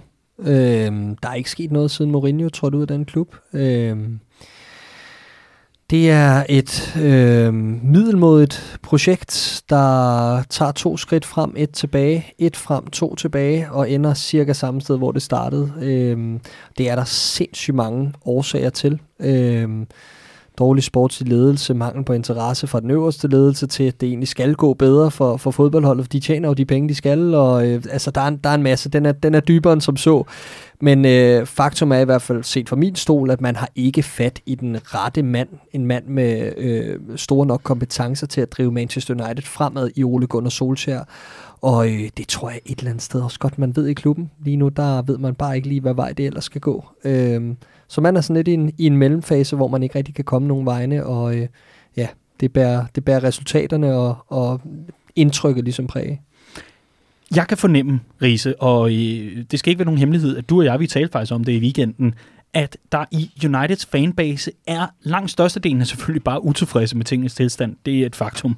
Man skal ikke øh, øh, trille mange forkerte steder hen, var jeg lige ved at sige, på det store internet, for at man øh, altså kan finde vrede fans, der sidder og ærger sig øh, man vidderligt rigtig, rigtig meget over, at det projekt, Ferguson havde, det er bare blevet skudt fuldstændig sønder sammen, og dårlig øh, struktur, dårlig sportslig ledelse, du er selv inde på det, mange fejlbeslutninger har, har langt hen ad vejen ødelagt det dynasti, og nu står man et helt andet sted. Men ikke desto mindre, det kan jeg mærke til, og det gjorde du nemlig også, at der er en stor del af Uniteds fanbase er et billede, man gerne vil, vil fremhæve. Man vil gerne lige finde det frem fra billedmappen på computeren eller på telefonen. Og det er sådan et udklip af en avis, øh, eller i hvert fald avisudklip, hvor netop, kan I huske dengang Ferguson var ny i klubben, der var det det samme. Han havde et svært, svagt og middelmodigt hold, mm. som mm. han skulle prøve at få til at fungere. Giv nu Ole chancen. Er det ikke lidt prisværdigt i, disse, i disse hypermoderne, oliebefængte fodboldtider, at man har så stor tiltro til en manager, og er det måske ikke hele problemet? Jo, jo, og så, øh, så bliver der jo peget rigtig meget på, øh, på Liverpool øh, i øjeblikket, fordi der er også en, en del United-fans, der siger, prøv at se, ikke? Altså, hvis man giver en mand tiden og opbakningen til at lave et, et, øh, et langsigtet projekt, og få sine spillere ind og sine idéer implementeret på et hold, Øh, så er det altså på den måde, man, man får skabt noget, der er bæredygtigt, uden man skal ud og, spille, og smide øh, 14 milliarder for et, øh, for et fodboldhold, ligesom City har gjort. Det, der så bare er udfordringen, kan man sige, det er, at, at Ole Gunnar, han har øh, været træner i Norge og i Cardiff. Øh, der er ikke nogen, der siger, at, at hvis man giver ham masser af tid, at det nogensinde bliver godt nok, fordi det har han aldrig bevist, at det skulle blive. Øh, det er lidt ligesom med, øh, med, med Liverpool, ikke? Øh, at øh, med, med, med Brendan Rodgers, øh, hvor man også kan sige, at der var nogle spændende tegn, ny og næ, men, men, men hvad vidste vi egentlig om manden, og hvad han kunne levere på den helt store scene, kontra at man så får en klub ind, hvor man vidste, at det er altså en mand, der har vundet mesterskaber og stået i en Champions League-finale. Ja, for man har jo prøvet lidt af hvert efterhånden, og det er jo ikke fordi, vi skal tage en stor historie. Mm. Det er jo ikke en Manchester United-podcast. Det må man altså finde andre steder. Der er mange glimrende derude, er jeg sikker på, hvor man kan få tilfredsstillet man den ikke kan del. falde i søvn. Lige præcis.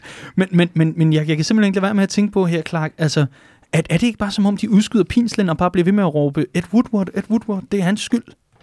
Jo, men jeg synes, der er flere ting i det. Jeg synes jo mere, det minder om uh, Kenny Dalglish-æraen, mm. fordi man spiller på nogle helt åbenlyse tangenter, som er klubfølelse og hold-on, og han kender uh, klubben indenfra, og det ene og det andet og det tredje. Men der er ikke noget, der peger i retning af, at Kenny Dalglish kunne tilpasse sig moderne fodbold, der havde været Nej. ude af management i rigtig, rigtig mange år.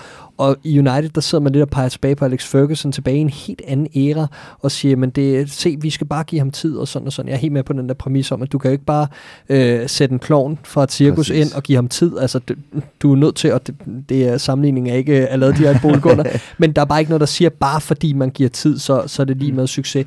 Og så synes jeg i forhold til det her med, øhm, øh, øh, det der også mangler i United, som vi er inde på før med sportslig ledelse, øh, en Jürgen Klopp, hvis det er det, man skuler til i Liverpool, og man siger, se, hvis man bare giver tid og giver ham mulighed for at få sine folk ind, ja, det er rigtigt, men Jürgen Klopp har også en helt vildt vigtig mand i, øh, i Michael Edwards i Liverpool, som hjælper ham med at rive transfermarkedet i stykker øh, på mens, den helt rigtige måde. Men som var jo lige så forhat inden Jürgen Klopp kom ind, som et Woodward er i United nu. Klart, klart. Ja. Men, men det er bare vigtigt at have det der samspil, og, og det har United bare ikke på noget tidspunkt haft i deres sportsdirektør.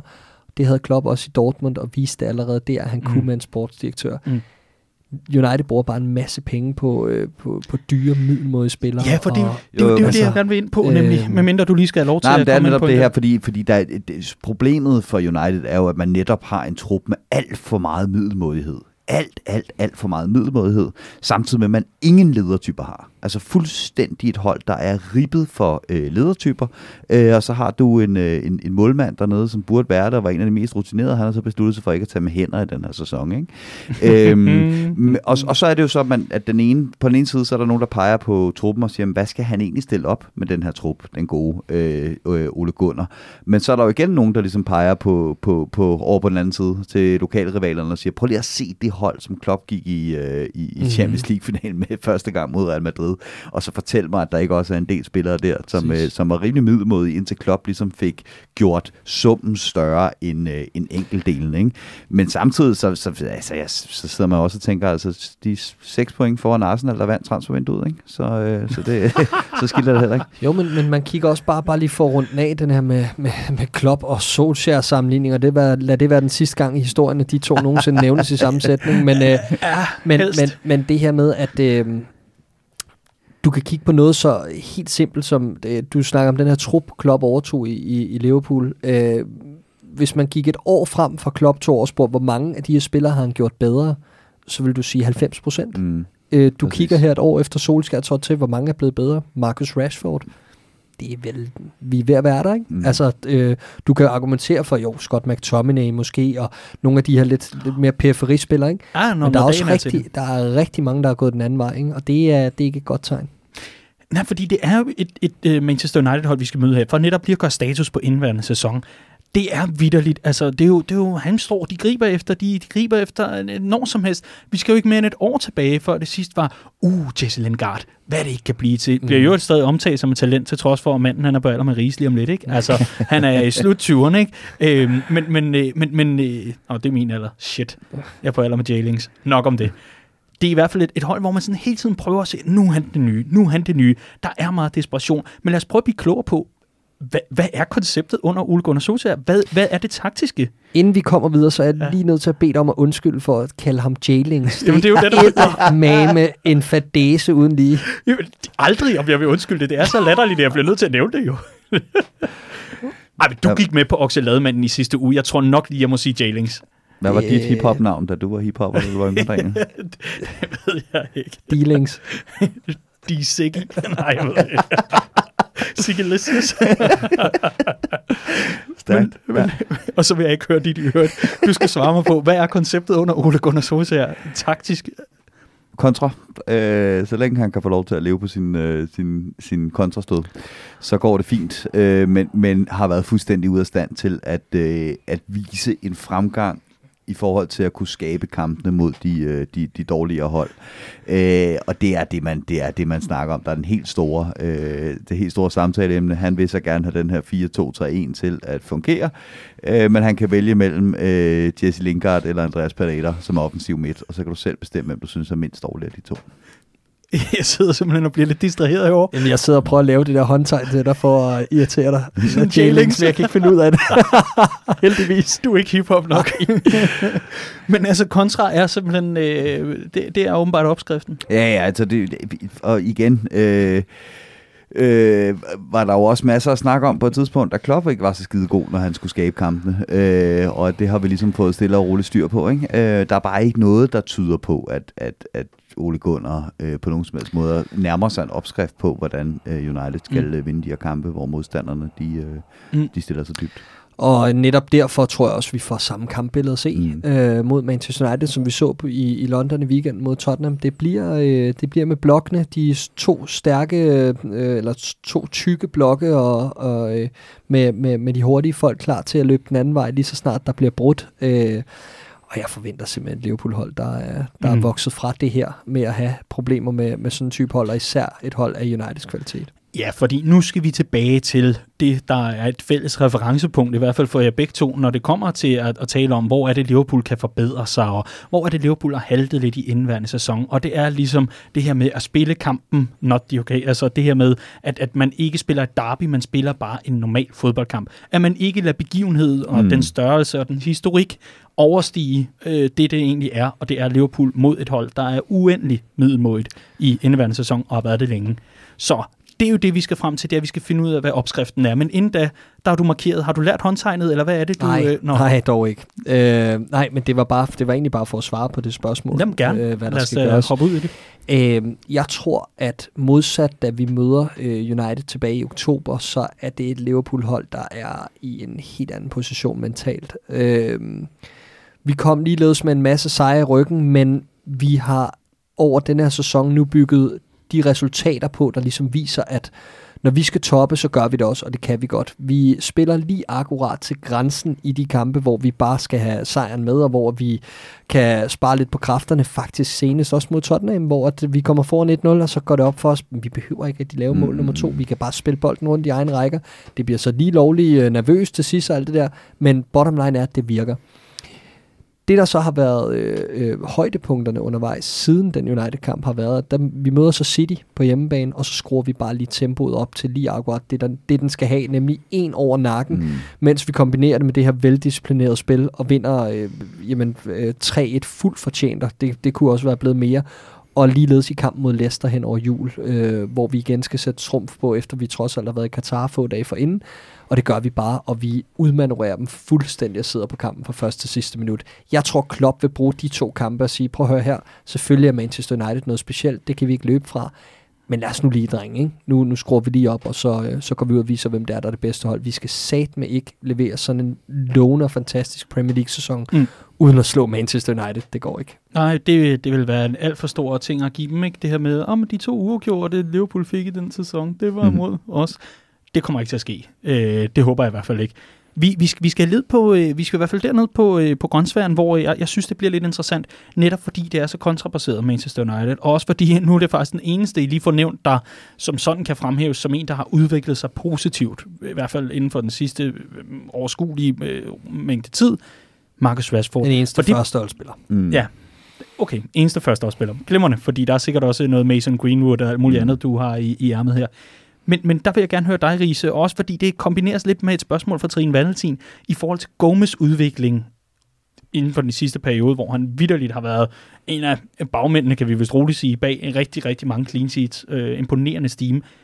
Er det ikke sådan en, en type som Joe Gomez, der netop skal steppe op til sådan en her, øh, hvad hedder det, sådan, sådan, et, sådan et her opgør netop for at få dæmmet sådan en som Marcus Rashford op? Eller bliver det Van Dijk, der øh, kommer til at ligge og hygge sig med ham? Øh, jeg tror, at han kommer til at ligge øh, som udgangspunkt på venstre kanten, Marcus mm. Rashford. Øh, og så er det i højere grad Martial, der kommer til at ligge på toppen, men det, det, det får vi jo så at se. Øh, men, men der tror jeg, at det bliver rigtig spændende at se. Øh, det, er jo, det er jo sådan øh, den gode øh, Trent Alexander-Arnold nærmest startede sin Liverpool-karriere. Det var med at blive kørt over af Marcus Rashford i derby. Øh, og så har, øh, jo jo, Rashford er blevet en udmærket spiller, men, men, men Alexander-Arnold havde delt mig også blevet bedre. Ikke? Øhm, men men, men det, som, det, som, øh, det, som jeg synes, der er det interessante ved, ved, ved det her opgør, det er jo så, at hvad gør vi så? Er vi bange for ham, og dermed holder vi for eksempel en, øh, en Alexander Arnold tilbage? Det kan jeg simpelthen ikke forestille mig. Og det vil sige, enten så skal de også til at bruge deres sløje defensivt for at dæmme op for vores meget farlige bakser, eller så giver du vores baks plads, og så ved vi godt, hvad der, hvad der sker. Så, så udgangspunktet er, at der ikke én spiller, der er mm. øh, op imod Marcus Rashford. Det er det, vi har set Liverpool være eminente til i den her sæson. Det er, det er en holdindsats. Det handler om at ikke øh, skabe mulighederne for, at de andre får kontraangrebene, øh, og det handler om, at, øh, at, at det er en holdindsats at dæmme op for, for de andres øh, mm. nøglespillere. Men jeg kan sagtens se, at en, en, en Gomez og den fart, han har, øh, er, er et rigtig godt våben imod, øh, imod Uniteds løbe, øh, hurtigløber. Ja, fordi det er jo, det er jo absolut der, vi, øh, vi, vi, vi kommer til at bevæge os hen, hvis, hvis vi skal prøve at blive ved øh, udgangspunktet, at Marcus Rashford øh, starter over på, på venstrekanten, og dermed skal ligge i de bagrum, som Trent Alexander-Arnold han øh, efterlader. Det er jo en klassiker, vi har set den flere gange. Vi så blandt andet også Tottenham, apropos mm. her i weekenden, prøve at gå efter at ramme ned i bagrummene, og så ellers prøve at slå kontra af den retning. Men der bliver Joe Gomez vel afgørende. Ja kan det for eksempel også blive der, hvor Gomez han skal have et samarbejde med, lad os, lad os lege med tanken om, at Fabinho han er klar til at opgøre og starter ind, så er det vel de to, der skal ligge og dem op for, øh, for hvad der måtte komme dernede? Øh, ja, det, det, det, det, det, må man, øh, det må man gå ud fra. Men igen, så er det der, det, der lige så meget skal dæmme op for det, og det vi har været eminente til det sidste stykke tid her. Ikke? Øh, siden, øh, siden Bournemouth-kampen har vi ikke lukket mål ind i Premier League, hvilket er fuldstændig absurd at, at, at tænke mm. på. Øh, og det er altså vores genpres, øh, som ikke er det der turbo mega høje gegenpres, all-in genpres, øh, men mere sådan et, et, et, et, et øh, midtbane genpres, hvor vi sidder fuldstændig perfekt og afmål spredt ud i en vifte, når vi endelig slår den bold, som eventuelt kan blive afvist. Øh, og så der kommer en anden bold, jamen der ligger vi bare fuldstændig perfekt i, øh, i genpresset til at vinde den øh, mm. anden bold. Blandt andet noget af det, vi var så vanvittigt dygtige til mod, øh, mod Sheffield United. Mm. Øh, så, så, så det er igen øh, ikke en, en, en mand-mand-duel, der skal stoppe Marcus Rashford. Det er det, vi har set Liverpool være bedst til, og det er styre, øh, styre løjerne, og også styre, øh, øh, at de ikke kan få deres kontraangreb i gang. Det er helt højskoleagtigt. Det er kollektivet og fællesskabet, der skal bevise ja. på dagen. Men Clark, øhm, lad, os, lad os komme til sagen, fordi vi skal selvfølgelig også have Liverpools øh, gameplan i gang, og bare rolig Riese, vi skal nok vende tilbage. Jeg tænker, du også har et par tanker. Jeg tænker, at øh, sådan taktisk snille, der er du lige præcis 2% over Ole Gunnar Solskjaer. Men, men okay, men du har heller ikke været træner i Molde, så lad os nu se på det. Om ikke andet, Clark, hver torsdag, der øh, optager du et program sammen med en øh, efterhånden god kammerat, selvom han holder med det forkerte hold. Han hedder Jonathan Rying Larsen, og han er øh, Manchester United-supporter. Øh, og I sidder sammen med hos Carsten Sæby, og så med en ekspert eller en kommentator fra selve Viasat. Der sidder I og laver det program, der hedder Verdens Bedste Liga, tror jeg det hedder. Jo, det gør det. Og øh, det kan man jo fornøje sig med i weekenderne og alt muligt andet, når man ligger og enten har dødstømmermænd eller mangler noget at se, inden, øh, inden kampene går i gang. Hvad synes du har været sådan grundlæggende for, for det, du har set i forhold til United, når vi nu skal tale om, hvad Liverpool så skal gøre i det her opgør? Fordi United kommer med kontramaskinen til Anfield, og vi efter bedste evne forsøger at få dæmmet op for det her mentale monster, som øh, Jürgen Klopp har skabt. Hvad skal Liverpool udnytte, nu hvor du trods alt har set øh, så meget United, som du har gjort, i form af din deltagelse i det her program? Øh, jamen, Liverpool skal lige præcis ind og udnytte det her med anden bolde, og ikke efterlade noget initiativ. Øh, jeg tror, hvor dumt det end lyder, så tror jeg, det er rigtig vigtigt, at sådan en mand som Scott McTominay ikke er med for Manchester United mm. til at være den kriger i de kampe der, fordi man kan sige meget om det her middelmådige United-hold, som jeg mener, det er, øh, og øh, den middelmådighed, som Ole Gunnar Solskjaer også har taktisk. Men det her kontraspil, det er de rigtig gode til. Og især når de har denne her sådan lidt øh, fighter-agtige midtbane, der ikke skal øh, lave noget som helst andet end bare vinde bolden og lægge den til siden, eller ned i bagrummet, eller whatever. Fordi så har de leveret nogle resultater. De har slået Chelsea på udebane. Mm. De har slået Manchester City på udebane. Mm. Og det var altså, da Manchester City for alvor stadig lugtede, at de kunne være med i det her titelræs. De har slået Leicester, mm. øh, så de kan godt øh, øh, spille med øh, i, i, i de her topkampe. Og der, jeg, jeg kan ikke huske, hvem det var, der lavede den her statistik øh, med, at der, der er altså en ting, der går igen med United. Jo mindre boldbesiddelse de har, jo bedre resultater leverer de. Øh, så det er sådan nogle kampe her, øh, som, som, som de lever for. Mm. Så jeg tror ikke, vi skal tage dem, øh, øh, ikke tage dem alvorligt, bare fordi de kun har et trick i, i, i bogen, så, så er det stadig farligt nok, øh, som det er. Men Liverpool skal ind og vinde de her anden bolde. Liverpool skal ind og vise, at vi bare er langt bedre end de her modstandere, jeg lige har listet op. Vi er et helt andet bæst i den her sæson, og øh, vi skal bare fortsætte ufortrødent og netop øh, sørge for at spille kampen og ikke the occasion. Mm. Jeg så sådan en, øh, en United-fan, der lagde et billede på Twitter. Og ah. det er som regel der, øh, alle indlæggelser med for højt blodtryk starter. Øh, og det var et billede af det der øh, Ferguson-hold i 8-9, ikke? med øh, Tevez og Ronaldo og Rooney osv. Og, og så stod der, Liverpool skal eddermame være heldige, at, øh, at der ikke er så godt et hold her i, i Premier League. Ikke? Det er det klassiske argument, vi hører lige i øjeblikket med, at det er også fordi, at, at øh, Nu- konkurrenterne Ah, er dårlige. Ikke? Ja, nu er ligaen blevet dårlig jo. Og Først var det var. Først så sad jeg og tænkte, jamen det er fint, prøv lige at tage Manchester City's trup, og så forklare mig igen, at vi ikke har øh, vundet, at vi ikke har slået et, et, øh, et godt hold i den her sæson, øh, hvis det er, vi ender med at tage det øh, mesterskab. Men bagefter sad jeg også og tænkte, det er jo, der, der er et eller andet om det på en eller anden måde, at, at, at det, det var et, et vildt hold, det der. Vi har måske flere sådan rugbrødsspillere, men det var jo et eller andet sted også, det tror jeg, det som Ferguson så. Han så, at fodbold var ved at ændre sig, og han var klog nok til at komme ud i tide. Og det vi ser lige nu, det er et Liverpool-hold, der er, som vi har været inde på tidligere i det her program, ved at genopfinde sammen med City den måde, man spiller Premier League på. Og det handler blandt andet om at være i stand til at løbe solen sort og holde en afleveringsprocent på omkring 90 alligevel. Og det er det, der bliver vigtigt i den her kamp. Det var den lange, lange, lange, lange øh, omvej, jeg tog for at nå frem til det. Det er. Øh, United var så ufattelig kloge at øh, få sig en, en øh, omkamp imod, øh, imod Wolverhampton i FA-koppen. Øh, det var næsten det værste, der overhovedet kunne, øh, kunne ske. Det er næsten værre end at, at ryge ud af den, vil jeg våge at påstå. øh, fordi nu har de fire dage, inden vi skal møde dem, en, øh, et, et valg, de skal tage omkring, hvor stærkt de skal stille op til den kamp, og hvor end, hvordan man end vender og drejer det, så vil der være nogle nøglespillere, der møder op med trætte stænger efter den her. Og det er den måde, Liverpool skal ind og vinde den kamp. Det er ganske enkelt ved at løbe mere end United. Og det er altså også bare den forskellen på de to hold. Det ene hold er bygget op af dieselmotorer, der er vant til at løbe og løbe og løbe og løbe, uden at det på nogen mulig måde går ud over kvaliteten det sidste kvarter. Øh, tværtimod er det der, hvor Liverpool oftest er bedst.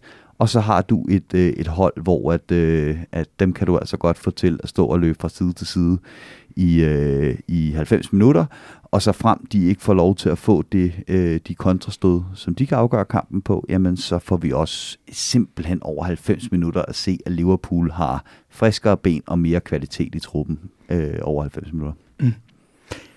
Det her opgør, det øh, er jo rigtig mange ting for rigtig mange mennesker. Vi har talt lidt om, at det, det føles bare ikke rigtigt, hvis vi ikke lige har slået United i løbet af en sæson. Ja, vi er blevet så forkælet efterhånden, at den skal vi altså trods alt lige have.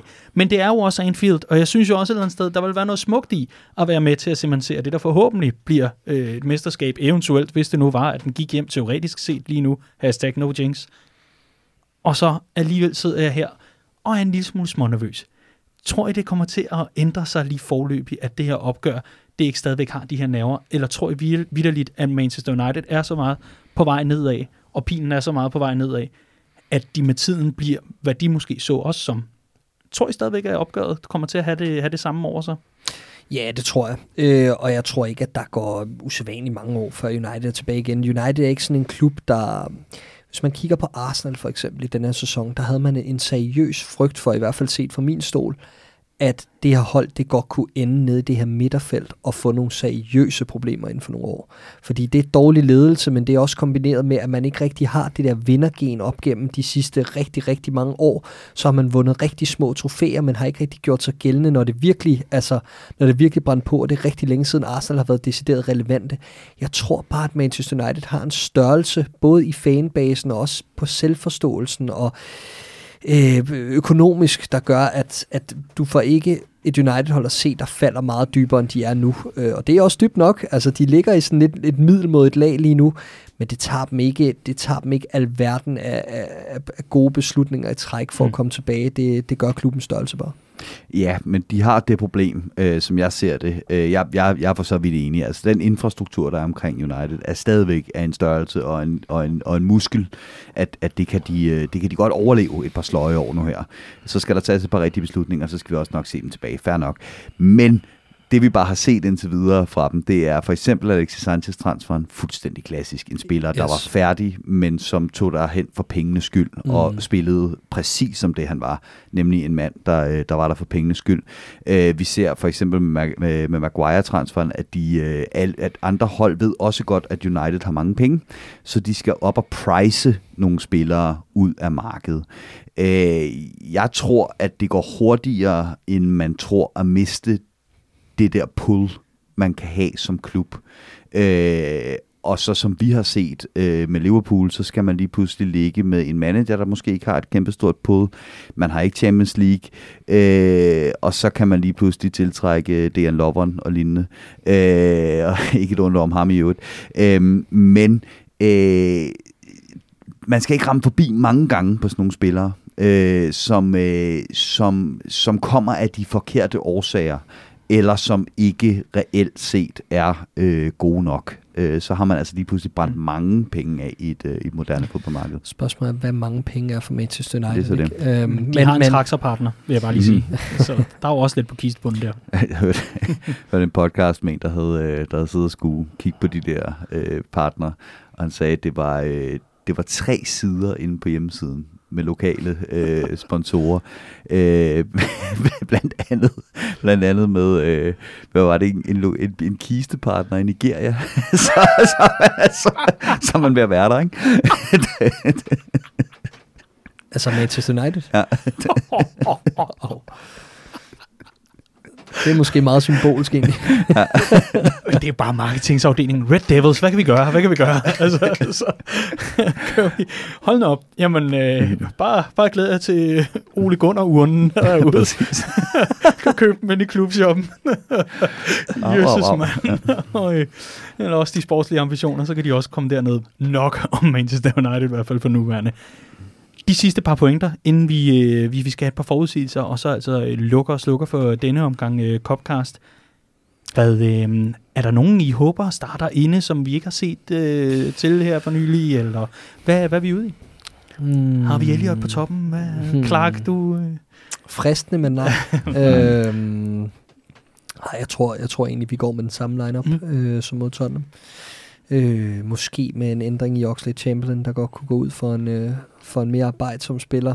Hvem det lige skulle være, om det er Fabinho, der allerede er klar. Jeg tror, det bliver Oxley Chamberlain. Jeg tror, vi går med samme lineup og så bare en stærkere bænk. Mm. Øh, og så er pointen bare, at vi skal vinde. mm. Ja, vi skal. Så Også fordi vi, vi er et par stykker her i studiet, der tager turen. ja, det er vi jo. Det vil da være ærgerligt. Ja, Men, og i øvrigt, øh, det betyder jo, Riese, at, at vi, vi lige skubber en optag i dag eller to i næste uge. Det ved jeg ikke, om du fik det memo. Jeg havde tænkt mig bare at sidde alene og optage. Det, øh, ja. Ved du hvad, det, det, det kan komme ud til medlemmerne som sådan en ekstra udsendelse. Bare med dig, der sidder og, og hyggenønner lidt. Velkommen til Copcast Natradio. Radio Karen. Præcis. øhm, Dine sidste par pointer i forhold til det her opgør. Nå, ja, nej, men det, øhm, dels at jeg er lidt spændt på at se, hvad det gør. Vi har den her uges pause, ikke? Øh, nu er det her, hvor folk begynder at blive nervøse for, om vi tager øh, sydpå og, øh, og Ja. kommer til, tilbage. Øh, og, og de sidste par sæsoner har der været nogle eksempler på, at det ikke har set så godt ud. hvad fanden når vi kom tilbage. ind? Så tog vi bare Øhm, på ferie og vandt Champions League. Ja, Hvad sker præcis. der? Altså... Og, det, og det er jo netop det ikke, fordi det var der, hvor vi så sidste år sad og diskuterede til hudløshed, og det er senere, det skal komme en til gode. Og for det andet, så kom vi også direkte fra ferie, da vi sværede Porto øh, forrige år. Ikke? Øhm, så jeg er lidt spændt på at se, hvad det kommer til at gøre for udtryk på det Liverpool-hold, at vi har for første gang i umindelige tider den her uges pause imellem. Fordi på den ene side, så burde det give friske stænger, på den anden side, som vi også har været inde på, Clark, så er der ligesom de her to peaks i sæsonen. Yes. Og er vi, øh, altså juleprogrammet, der, der slutter med, med, med en top, gør det, at vi lige skal ned og vinde, inden vi så kan komme, øh, kan komme op igen. Mm. Men jeg tror, jeg tror, det bliver en, øh, et, et, et bagvandkamp, og jeg glæder mig især til, øh, til, til, til Anfield. Jeg tror, det bliver en fantastisk dag på, øh, Ja. på, på Anfield. Det virker som om, at, at, at øh, stemningen i øjeblikket er god, uden at være sådan cocky. Øhm, Mm. og, og jeg tror, det kan blive sådan lidt af de her derbys, Ja. ja. hvor at der virkelig bliver, øh, Ja. bliver sunget igennem, og selvtilliden er, er tårnhøj. Det tænker jeg. Øh, jeg tænker også, at øh, vi får introduceret Speedo Clark på, ja. Øh, på, på tribunen. Og inden Speedo Clark, øh, det er jo overhovedet ikke dit nye, øh, vi skal lige finde et andet rappernavn til dig. Det jo. håber jeg. Så skal det ikke heller være sådan den der Borat øh, badedragt jo, skal det ikke. med en kiniklak. Mankini Clark. Åh oh, Nej. gud, nej. Nå. Det, det blev nej derovre åbenbart. Nå. Inden vi, øh, hold op, billederne kom ud af mit hoved. Inden vi øh, når til at spude på resultatet, så vil jeg nå at fortælle dig, kære lytter, at vi i den her uge, der kan vi altså for gang skyld, endelig, for en gang skyld hedder det ikke, for første gang selvfølgelig, i, øh, i dette kalenderår, kan vi præsentere en øh, dukfrisk udgave af Liverpool Watch. Der er simpelthen blevet sat tid af til nu at få optaget. Der var lige en eksamen, der stod i vejen for den gode Patrick Pilov, men nu er vi altså klar med en øh, dugfrisk øh, omgang øh, Liverpool Watch, hvor der bliver samlet rigtig meget op på ungdomsspillere, og der er rigtig mange spændende ting at gå i dybden med. Blandt andet Carabao-koppen, og hvad har det betydet for spillerne efterfølgende? Hvad er status i det hele taget på akademiet? Udlån, et transfervindue, der i hvert fald i Liverpools optik handler mest om ungdomsspillere og ikke så meget andet. Nat Phillips, hvad skal der blive af ham? Og alt det gode, det er i hvert fald en udsendelse, der meget gerne burde komme ud i løbet af torsdag eller fredag, øh, hvis alt går vel, og øh, vi får tid til at klippe det sammen. Nok om det, det var i hvert fald pitchen for øh, Liverpool Watch, der altså vender tilbage for første gang i år i øh, den her uge. Nu skal vi have jeres bud på resultat. Liverpool, Manchester United. Åh, jeg får lov. Ja. Jeg siger 3-1. Jeg tror, vi gentager succesen fra sidste år på Anfield. Mm. Spændende. Og jeg tror, at uh, Bobby Firmino får sit Anfield-mål. Okay. Ej, der er alligevel et par overskrifter her. Gentagelse og status quo, og det er bare, det gentager sig selv, og så Firmino-scoring. Det lyder godt. Hvad med dig, Riese? Jamen, jeg, jeg har også en alt for god fornemmelse i maven. Altså, det har jeg virkelig. Jeg har også den der fornemmelse af, at det her det godt kunne være sådan en, hvor at, øh, at der virkelig blev sat trup på, øh, og, og så er vi oppe i, så er vi oppe i en 3-4-0. Øh, men øh, der skal være lidt modvægt her, så kan vi, øh, så kan vi være en, der er sådan jinxe-type, og en, der er lidt mere, øh, lidt mere beskeden, så jeg vil sige, jeg, jeg nøjes gerne med en 1-0 til Liverpool. Okay. Jeg læner mig mest op af en 2-0'er. Simpelthen, hvor Klopp han øh, ikke bruger mere, end, eller han i hvert fald sørger for, at truppen ikke bruger mere energi end højst nødvendigt, og roterer helt rigtigt, og bare kan fornemme det, og så eventuelt er en, en cheeky bastard, der smider for eksempel sådan en Elliot eller Minamino ind, og virkelig får Anfield med, og jamen altså, uff, og hvor jeg glæder mig til det, og det håber jeg altså også, øh, at, øh, at du gør, kan jeg lytte, for ellers så øh, er der der noget helt galt. Derbys er altså bare rigtig, rigtig sjov lige for tiden.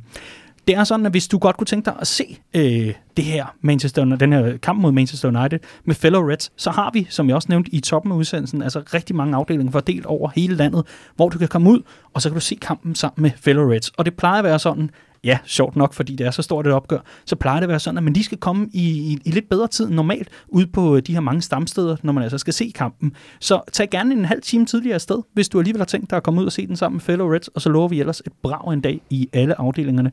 Vi skal i hvert fald gøre vores bedste for at øh, løfte decibel-niveauet ude på, øh, på Anfield. Det, øh, det kan vi garantere. Ellers de her, tusind tak for endnu en øh, forrygende udsendelse. Andreas Brands Riese, Clark James, mit navn er Dan Siglaug. Tak fordi du lytter med.